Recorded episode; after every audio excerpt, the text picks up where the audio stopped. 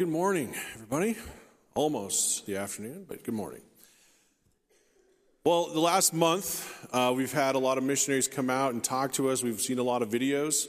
Um, if you haven't seen those or if you want to know more, you can go to mitchellberean.com and watch the services over again. Um, you can also uh, pick up one of these sheets of paper, which have been out in the lobby there. Uh, but if you haven't grabbed one yet, I challenge you to grab one and connect with our missionaries. Uh, we have their information. We have a QR code here on the left, which gives also some more information, their websites. You can learn more about them and you can connect with them via that way. But I would just pray that you guys would take the time to get to know our missionaries. Um, it can be a very lonely world. Um, they're out there on the front lines and they need our prayer. Uh, they, need, they love to know that we're out there and they love to pray for us and, and just talk with us. Um, our last video is going to be Travis and Nikki Ray. And uh, just thank you guys for this month. Hey, Mitchell Berean. We just wanted to check in and let you guys know that we made it back to Papua New Guinea. And we did a 14 day quarantine in the highlands at a place called Sabega. After that, we flew on to Hoskins, where we're at now. And um, we've just been plugging into ministry. Um, part of that is we had a few days that we were in a guest house until we could get our house completely set up.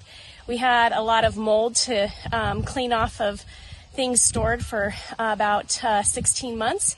And then we also had termites that got into our cupboards. So we had a kitchen that was tore apart. And um, yeah, that was fun for a while. But um, we're doing good. And um, Travis will just fill you in a little bit on what we're doing with our ministry at this moment. Yeah, it's been busy since we've gotten back here. We had that two week um, sit around, really, and uh, our area is experiencing COVID. Um, a bit heavier, so right away they asked us to come out to uh, to Hoskins, and we had had some things going on, so we've been engaged from the very beginning. We got back dealing with with COVID and just um, they would say new passing is just the, the, new rules of the country dealing with that uh, with that going on. And then um, uh, directly we got into uh, a location called Moke and got to go visit um, two of our churches. And um, from there we've been um, uh, pretty active and engaged. We got two families that are out on our center at this time that are working to allocate. They're actually preparing to move into a bush location to start a church plant. So um, that's been uh, very busy uh, working with them. We're just now starting to come into the part where we're developing house plans. Um, they're going to be picking out which location, where exactly they're going to go, and then we'll be going in bush with them, um, trying to find a place and work with people to uh, sign agreements to build houses and just begin that process. So um, it's been super fun being back. We're, we're thrilled to be back, and it's been a blessing to be uh, be back and engaged with our team. So it's been been a good time. Thanks, guys, for praying for us. We appreciate you. Bye bye. All right. Well, love our missionaries. Um, I think I've told you guys I grew up a missionary kid for a while, so um, I know how important it is that we stay connected to them. And boy, I'd encourage you to grab one of those sheets if you haven't yet and check uh, check out their social media or whatever and, and just stay connected to them. Send them a note every once in a while. Let them know you're praying for them. It really means a lot to them and it'll benefit you too. There's a blessing that comes when we're connected to God's work. And so I'd encourage you to do that. Thankful for a month where we could focus on missionaries and our missionaries and on missions in general. We've been, uh, this series uh, this month of called The Missional Church and how we're focused in on uh, living on mission. We have a mission statement here that uh, guides us and directs us. And so we want to uh, live with a, uh, focus on that, a realization. Hey, one other thing that I wanted to note we're going to be doing this summer is uh, in light of our focus on discipleship which I'll talk about in a minute, just that overview that we've been focused in on this year. We're going to provide some opportunities for you to learn and grow throughout the summer uh, in a little deeper way. And so this summer, each Sunday during the 9:30 to 10:30 hour, we're going to have different uh, uh, men in our church teach an hour of uh, on a particular topic related to um, our faith. And so we'll have a chance to uh, again go a little deeper on some of those things. And so i'd encourage you we got some great um, teachers here and uh, and so i want you to get in on that. So consider that. Every week there'll be somebody different and a different topic but it's going to be a good summer. One of our elders uh, dan howard's put that together and recruited uh, some guys to do that. And so make sure you uh, put that on as, as something you want to be a part of. It will benefit you. We're looking at how do we continue continue to grow um, as disciples and take those next steps.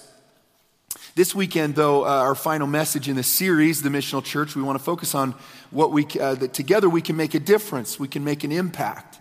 And uh, I think it's appropriate given this weekend being Memorial Day weekend. Uh, some of what I want to talk today has to do with uh, knowing where we've come from. And uh, we certainly need to, to do that as well as citizens of this country. You know, um, like many of you, I'm, I'm very patriotic.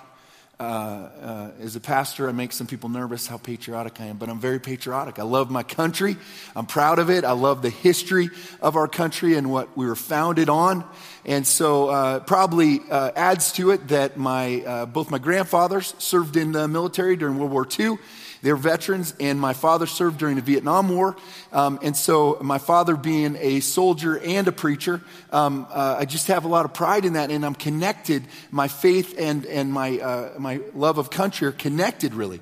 And I really recognize that this country was founded by folks who had a deep faith in Jesus. There's no question of that. Uh, some people try to rewrite that and maybe paint it a different way, but the truth is, those pilgrims that came here initially really were starting a church. And, uh, and so we have that built into our DNA as a country. And it's important that we remember that and recognize it. And that we, uh, we recognize what we have here, the gift we've been given. Because this country was founded kind of as a, an experiment, kind of as something very different, as a, a place where freedom would reign, where freedom of religion and freedom to pursue God was really the, the intention. And it really was unheard of uh, on the face of the earth, right? Um, kings and, uh, and governments still reigned and ruled over people, but the idea that individuals would have freedom was different and it's unique and it's fragile. And so, uh, both what God wants to give us in terms of freedom from sin and death, the freedom to follow Him, uh, we also been given as a gift with uh, citizenship in this country. And so, um, while none of my uh, family gave the ultimate sacrifice, uh, which is obviously what we look at on Memorial Day, is those who gave their lives to pay for and to ensure that our freedoms continued. The truth is that freedom isn't free. You know, you've heard that. It does cost, it requires great sacrifice. And so, on this Memorial Day weekend, 2021, some quotes uh, that I think reflect the importance of what we need to remember. Douglas MacArthur said, however horrible the incidents of war may be, the soldier who is called upon to offer and to give his life for his country is the noblest development of mankind.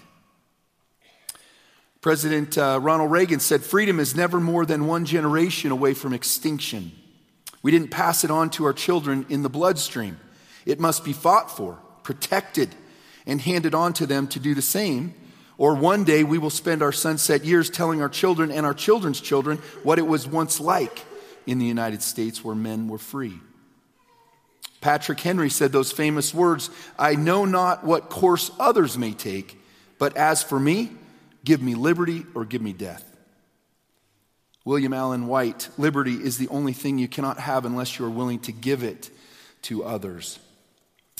And then an unknown source wrote these words A veteran is someone who, at one point in his life, wrote a blank check made payable to the United States of America for an amount up to and including my life.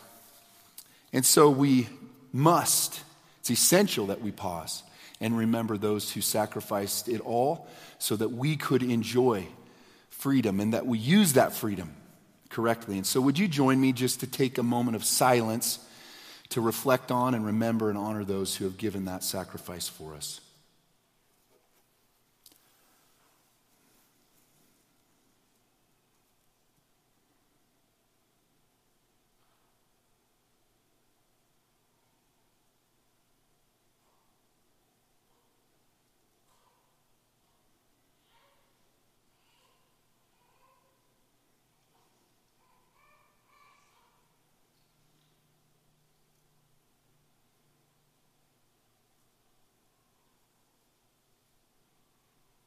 God, we are thankful for the, those who have sacrificed uh, so that we could enjoy living in a country where we have such freedom. We can gather like this and worship as we, as we see fit, as, we, as our conviction calls us to. God, we thank you for that. Um, we don't take it lightly and we understand that it is a fragile thing and it's something we must uh, at times defend and stand up for. And so, Father, we thank you for those who have sacrificed for us. And uh, Father, we, um, uh, we commit to continue to, uh, um, to take up that mantle and to pass on that legacy and to ensure that uh, our children and our grandchildren and their children can have that same freedom to worship you and to see your work flourish as it has in this country. And so we thank you for that, Father. And we do acknowledge um, on this day and this weekend those who gave it all. Uh, Father, thank you for blessing us uh, above and beyond anything we deserve. We pray this in Jesus' name. Amen. Well, as we close this month with our focus on the missional church, uh, I think it's important that we take this opportunity to look at, uh, at the present opportunity we have in light of the future implications. See, what we choose to do today is going to have an impact into the future. We all know that. We talk about it. Uh, we acknowledge it at some point. But the truth is that the way you're living your life right now, the way you're influencing the people around you, the choices you make are going to leave a legacy. And the legacy will be most felt by those close to you. But the truth is, you'll impact people you don't even know about. People you're not even aware they're watching you, or they're going to uh, they're going to um, uh, be impacted by the implications of what you do today. Our discipleship class, as we've talked about, as I mentioned earlier, we've been focused on discipleship this year, and we have a book called the Four Chair Discipleship book by Dann Spader, and he provides a vision for discipleship, and it involves four chairs. And it's interesting, I joke that none of them are lazy boys, okay? Uh, there are chairs that are comfortable, but we're meant to move. Uh, they represent seasons of growth and development, right? And so the first chair is a come and see. It represents a call of Jesus to come and see. He invited people to come and see who he was and, and to uh, examine the claims that he was making. And so that first chair, which we were all in at some point, is that place of coming to see what Jesus is about. You know, my parents got me to church right? They taught me and they, they talked about Jesus. So I had that opportunity very young to explore the claims of Jesus and to examine who he was, right? As a child. And so the truth is, we were all in that place at some point and we were invited by someone in some way to come and see. And so that's chair one. And then at some point, many of us move to chair two, and that is that moving from the place of examining the claims of Jesus to becoming convinced and convicted that he is the Son of God and that his death on the cross was enough to pay for my sin. And so, uh, the moment I recognized that as a young man, a young boy, I made that decision to put my faith and trust in Jesus and what he did on the cross, his death, burial, and resurrection, right? And so I put my faith in him, my trust in him. The Bible says that it is by faith and faith alone that we can access the forgiveness of God. And so the, the payment that Jesus made when he died on the cross was applied to my sin and, and I became a follower, right? And so that's what it means to move into chair two is to become a follower. And as a follower, I begin to grow. I began to uh, read the Bible and, and learn about the Bible and study the teachings of Jesus, right? And grow in that. And my mind was transformed and changed to believe that what is true is what God says is true, what's found in the scriptures. And so I adjusted my life uh, to match up, or I, I, worked to adjust my life uh, to match up with what God wanted from me and what God asked me to do. And then my knowledge of the Bible grew and the knowledge of the history of the world and the human race as God presents it in the scriptures. And that's what happens in chair two. It's a time of growth and soaking in and, and, uh, and being changed and transformed.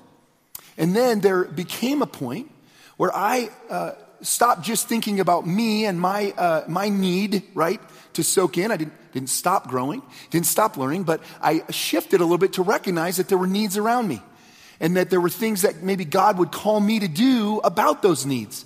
And that's what it means to move into chair three. See, chair three is the chair where I begin to work and serve.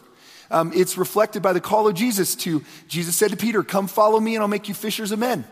And so Peter answered that call. Jesus taught him to fish for men, to, to work at the work of God. And so uh, we all uh, are to reach that point as followers of Jesus where we answer that call, where we move into that chair. We begin to work at the work of God. And that typically is started off where we begin to maybe volunteer in church. My dad was a pastor, so at some point I started moving chairs and setting up tables for those, uh, those fellowship meals that happened after church or whatever was needed, right? I was just around. I started to work, and, uh, and that's, that's usually how it happens. I start seeing there's a need and I pitch in. And so we begin to work. And then we also grow in that. We begin to get trained of what it means to be a servant and not just uh, do things for my benefit, but do things uh, so that it can benefit others. And really, our Savior Jesus coming to serve us uh, is our model in that. And so we grow to learn to serve. At that same, in that same chair, we learn to begin to care about where others are at. I had friends as a young boy that weren't uh, Christians. They didn't know Jesus, and I invited them to come and see, and I, I wanted them to experience that. Uh, what I had experienced in, in uh, discovering forgiveness, right, and grace. And so um, that's chair three. I begin to work and, and be trained as a servant to serve, and then I'm, I'm reaching out to others and I'm starting to invite them and tell them about Jesus and can even lead them to put their trust in Him. And ultimately, the call, uh, the fourth chair represents that call to move into a chair where I become a spiritual parent. And I, become, I, I begin to produce fruit, as we're going to read later today, fruit that will last. And so I, be, I begin to acquire that ability and that maturity where I can help someone else become a follower of Jesus, right? And I can, I can lead them to faith in Christ and I can help them grow and I can disciple them uh, and train them to serve and, and I can help them move through those, that progression of growth and development. So I become a spiritual parent, a disciple maker. And so we were talking about this. We have a, we have a core class on this uh, here at Mitchell Berean at the 9.30 to 10.30 hour. And with the last class I was teaching, we were talking about that. And it came up, this idea, well, what would it look like if if we were to really embrace this and we were really to, as a church, really embrace this idea and kind of all get behind it, what would, what would it look like? And the idea came up of thinking about, perhaps thinking about ourselves a little bit like the way we uh, see a mission organization. You know, Travis and Nikki work for uh, or serve with uh, Ethnos 360. It's a mission organization. Used to be called New Tribes. And the goal was to reach new tribes with the gospel, people that had never heard, unreached people. And so uh, they, they many, many missionaries around the world, different outposts. I'm not sure how many missionaries they have, but they have a lot, and they're a large mission organization. And so, but if you were to go over to visit Travis and Nikki, and, and uh, I have some uh, brother and sister-in-law who served over there as well in that same area, and so I know a little bit about it. But they would, uh, you'd see outposts uh, where they where they serve, and you'd see people that are uh, that are maintenance folks, help take care of the facilities. You'd, you'd find teachers there. Um, that teach some of the children their school, and you'd find administrative folks, right, that, that help keep things organized. You, would find all these different gifts and, and abilities and talents, right? But they're all missionaries, and they're all focused in on the mission of God there, the mission that God's called Ethnos 360 to accomplish. Maybe it would help us if we thought about ourselves a little bit that way. The truth is, I don't know how many missionaries Ethnos 360 has, but man, I bet, I bet we're close. Maybe even a few more with the folks that come to this church. And what could be accomplished if we saw ourselves in that way that each one of us are called by God, just like those missionaries are. You're called by God to become a missionary where you live, where you work, where you, where you live, where you play, right? And as a church, we can join together around the mission that God's called us to and what could be accomplished if we were to see ourselves that way, if we were to engage and grab onto the mission that God's called us to.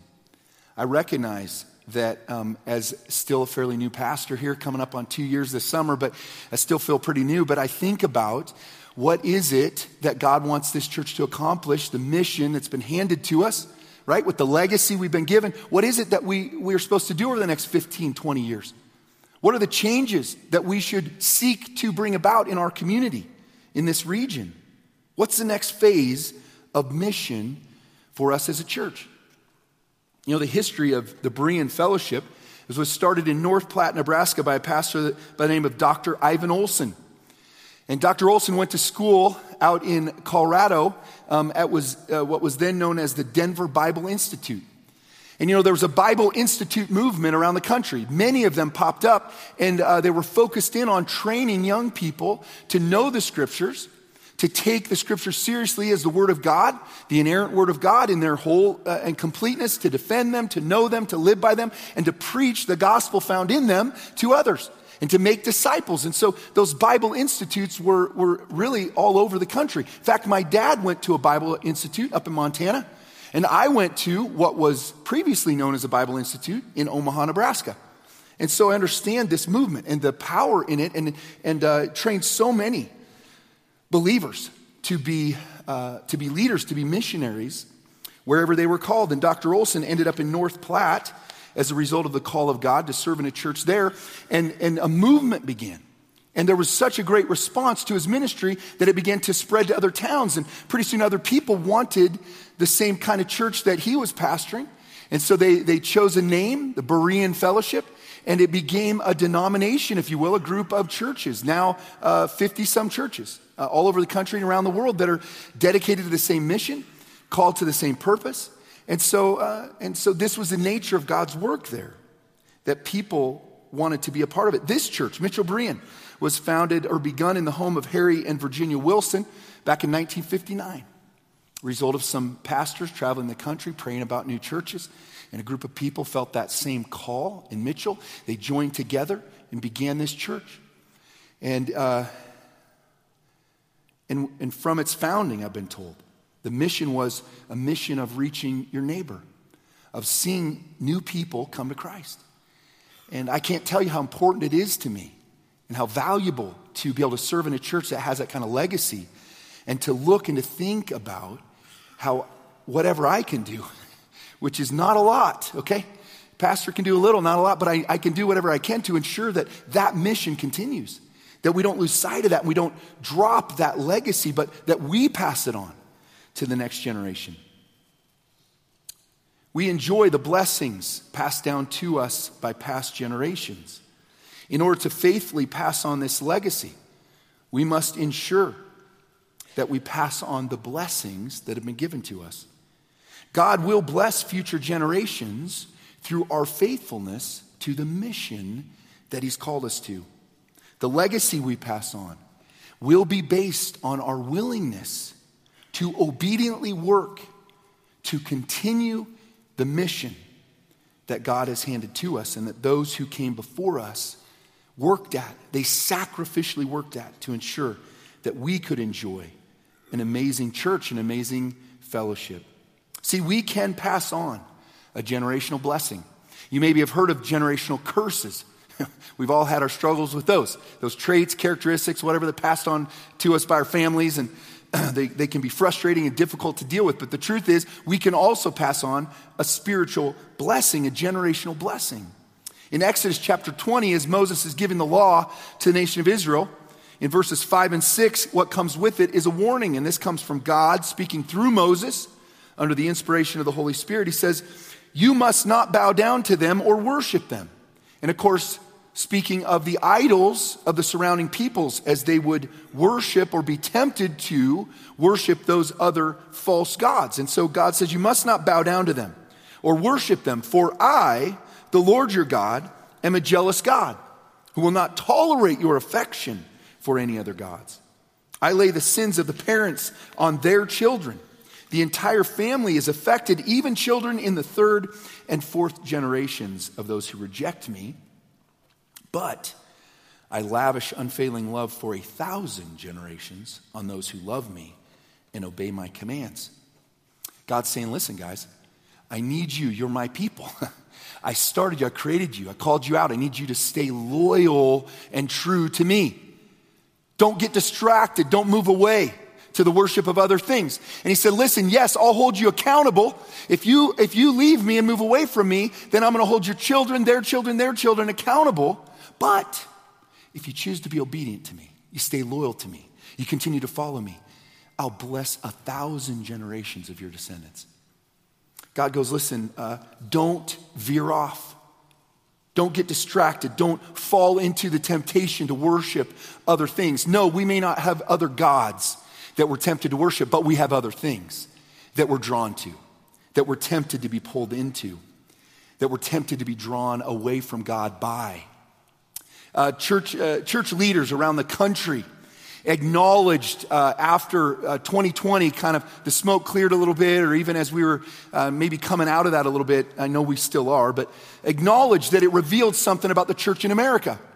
And, and listen, this is across the board, leaders everywhere acknowledged that what 2020 did was reveal that maybe we have a, le- a weak ecclesiology in the American church, meaning a weak commitment to the gathering of believers. You know, when, uh, when everything first started, we certainly didn't know what was going on and we made some adjustments and we weren't sure what we'd have to do. But as, as it progressed, what we discovered was, and even as things have lifted, I really aren't through this yet, that, that there is a weak commitment to the gathering of believers.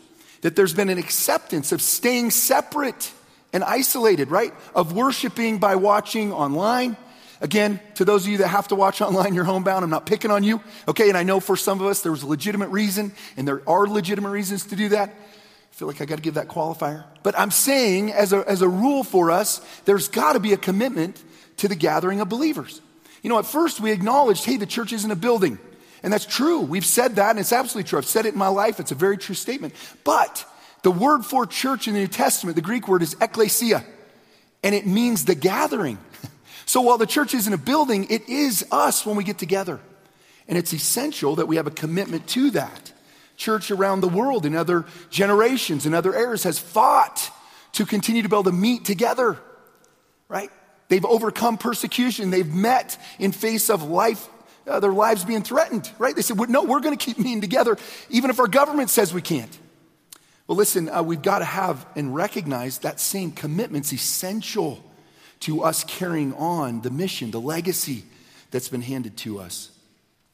What we do is going to affect those around us, the ones watching us.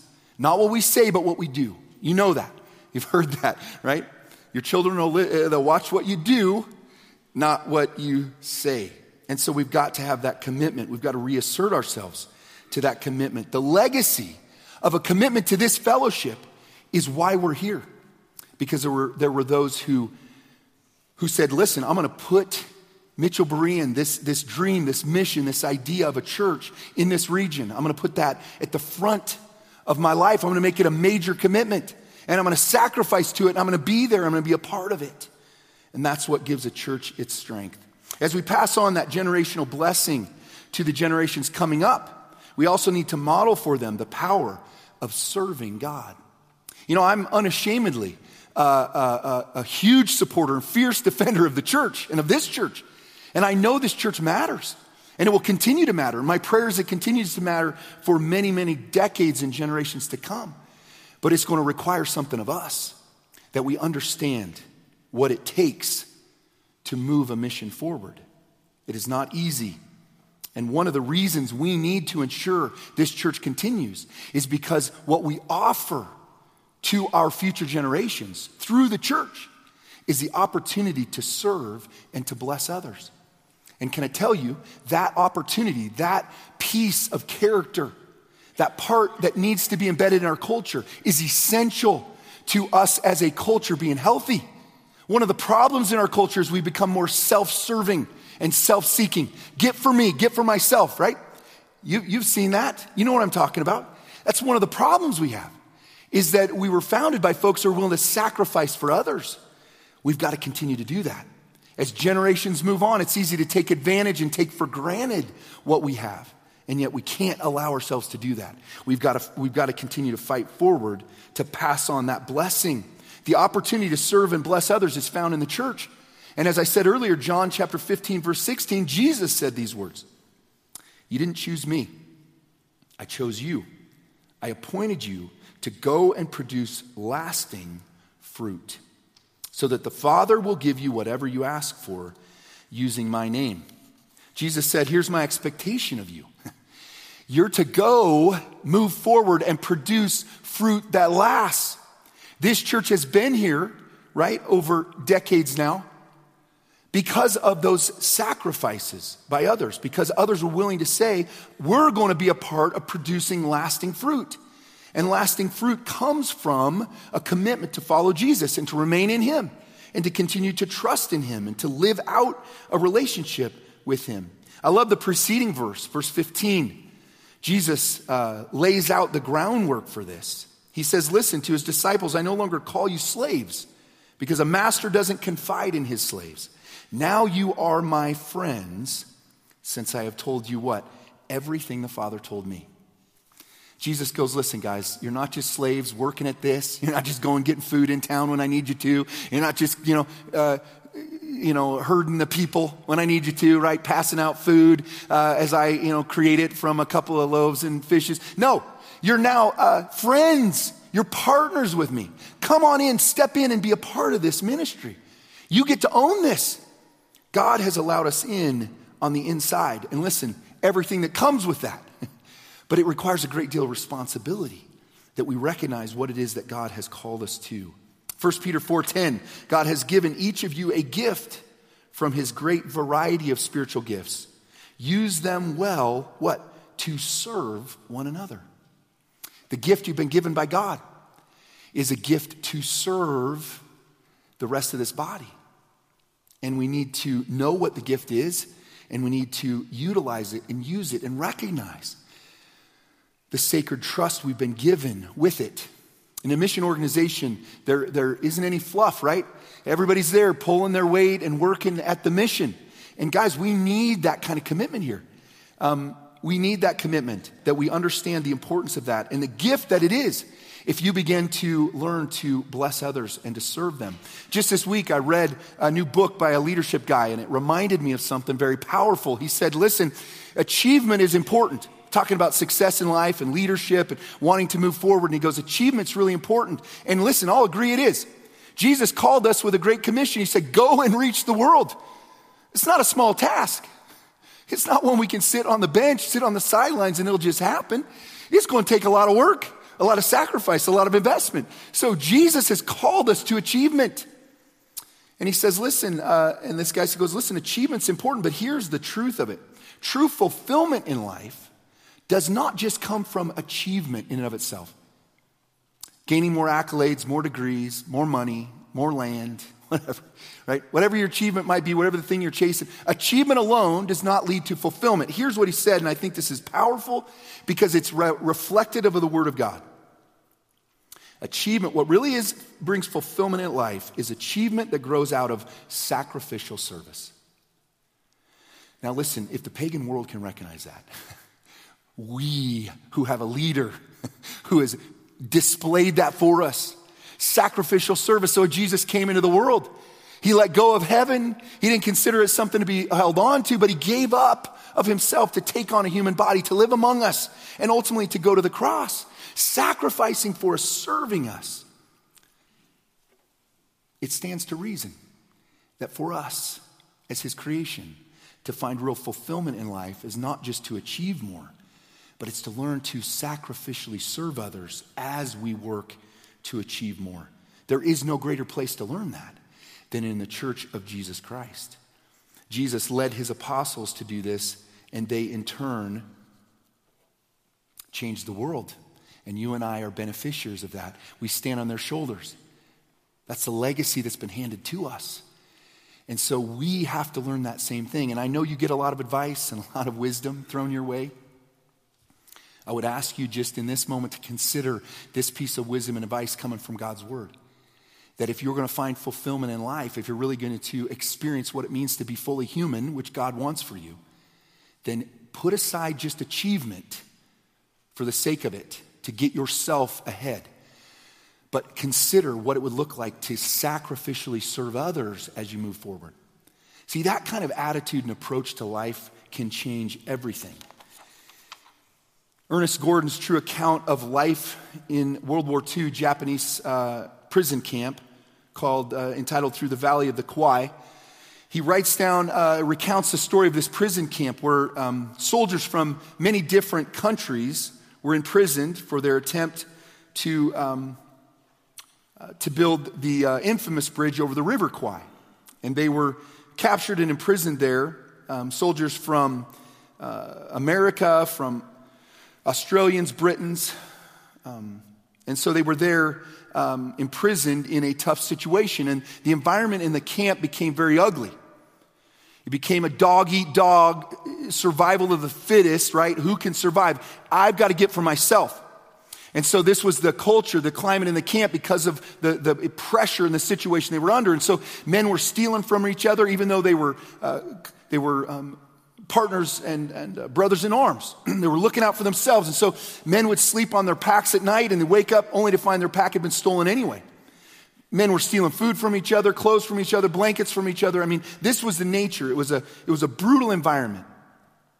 In the midst of this, a man named Angus MacGillivray died. And the story is that as a Scotsman, as a Scottish soldier, they were known as the Argylls, they had a they had a pact, they had a, a, system they took very seriously called a buddy system. And each of them had a buddy who was known as a mucker. And they were literally responsible to ensure that their mucker made it through this ordeal. And so uh, Angus had uh, his mucker uh, became ill and, and he was failing. And so Angus took so seriously his responsibility to ensure that he made it, he began to sacrifice for him. He gave him his blanket when his mucker's blanket was stolen. He began to give him food when his food wasn't enough, his rations weren't enough, forcing him to eat more so that he would recover. And in the midst of all this, Angus's mucker began to improve, but in the middle of it, Angus one day slumped over and, and died suddenly. It was shocking to everyone what happened. And so they started to dig into and uncover what Angus has done. Though he was a big man, strong man, he had sacrificed so much for his, uh, his mucker that he had himself become malnourished. And, uh, and so he passed away.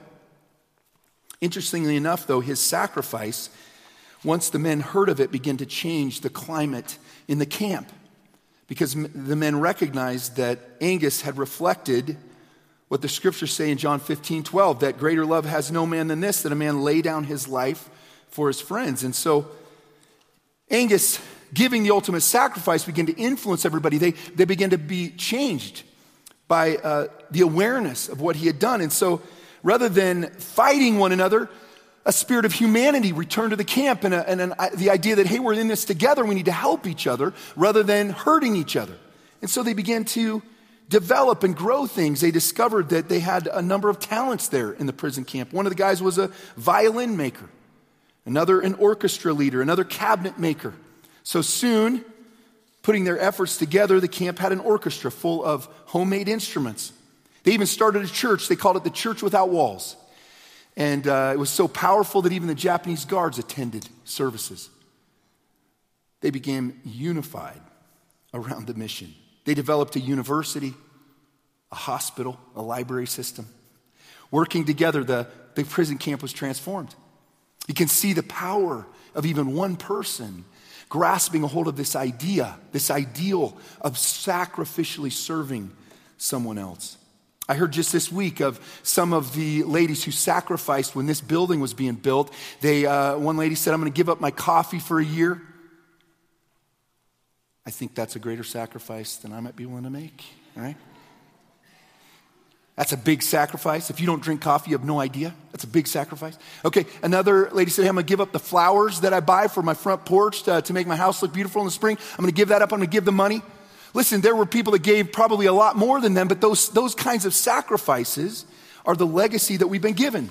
That's why this church is here. That's what has propelled this work forward. What could happen if we as a group resolved ourselves to that kind of commitment, that kind of sacrifice in the next 15, 20 years, what kind of changes could take place in our community? I assure you that through God and His direction and His power, the changes that He wants us to make can take place. We need to pass on this legacy of the ability to serve and to sacrifice. Guys, that is what will allow us It'll allow our children and allow others to capture the character that God wants us to have. The last thing that I think we uh, that will ensure that a legacy is passed on to those that come after us is to tell the stories of what God has done. In Psalm 78, verse 4, says, We will not hide these truths from our children. We will tell the next generation about the glorious deeds of the Lord and about his power and his mighty wonders. Psalm 145 4 Let each generation tell its children of your mighty acts. Let them proclaim your power. Listen, uh, I hope you, as a parent, as a grandparent, that you're sharing with your children and grandchildren the story of how you came to know Jesus. Uh, the, the story of your walk with God and the story of your family's progression of faith. And even if it goes back generations, that you're sharing those stories of how those that came before you, how they've lived it out, lived this faith, walked by faith. See, your kids need to hear that. Your grandchildren need to hear it. And I hope they know it so well they can recount it. Oh, Grandpa, we've heard that before. Oh, Dad, you got to tell. Yeah, tell it again right? We, have got to grasp these things. We've got to know where we come from, or we're not going to move forward where we need to go. Legacy is something that is, uh, is powerful, it's a powerful force. We have a legacy as, a, as Christians of a Savior who came and laid down his life. And this changes and transforms all of us. But see, legacy is first caught and then it's taught. And sometimes we don't care about the legacy we have. We look down on it a little bit, we dismiss it a little bit. Man, that, that's, that's wrong of us and for us. We need to grab onto it and appreciate it, especially when it's a legacy of faith. Dr. Michael DeBakey, April 23rd, 2008, received a Congressional Gold Medal for his legacy in heart surgery.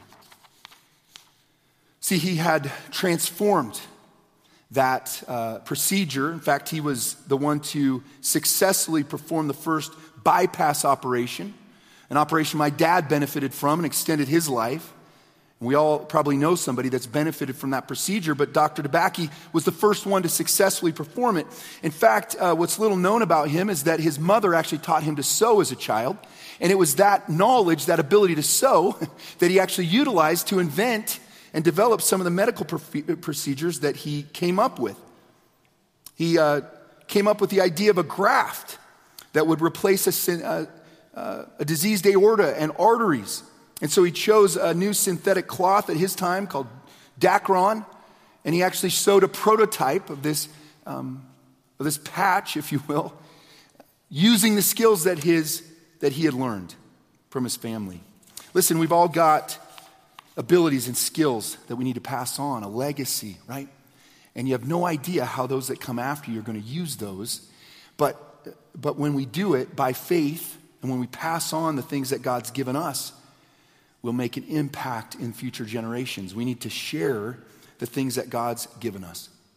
I think passing on a love for this church and a commitment to its mission is vital. If you have a young family, if you're new here, don't just attend here. Discover the history of this church, the people that came before you. We benefit from a great ministry and a great, uh, uh, just a wonderful place. But there's people that sacrificed greatly to ensure that this was here. You need to know about that. You need to discover it. If you were here, if you've been here, tell those stories. Make sure that people understand where, where we come from. In the Bible, there's a chapter that does this for us. It passes on this legacy to us. It's called Hebrews chapter 11. And uh, Hebrews chapter 11 is really important to me because it caused me some sleepless nights and a lot of anxiety. As in Bible college, my Hebrew professor, the book of Hebrews is what he taught. The first day of class, he told us the final exam would be to memorize Hebrews chapter 11. Now, it's just 40 verses, no big deal. But, uh, but it, it, caused me a great deal of nervousness and anxiety as I tried to memorize it. It wasn't working very well. I came up to the night before and I had maybe a couple verses memorized. I thought, I'm going to bomb this class. But my new bride stayed up with me all night and wouldn't let me quit and said, You're going to memorize this, you can do it. And uh, somehow, by God's grace, I showed up the next morning and I wrote out Hebrews chapter 11.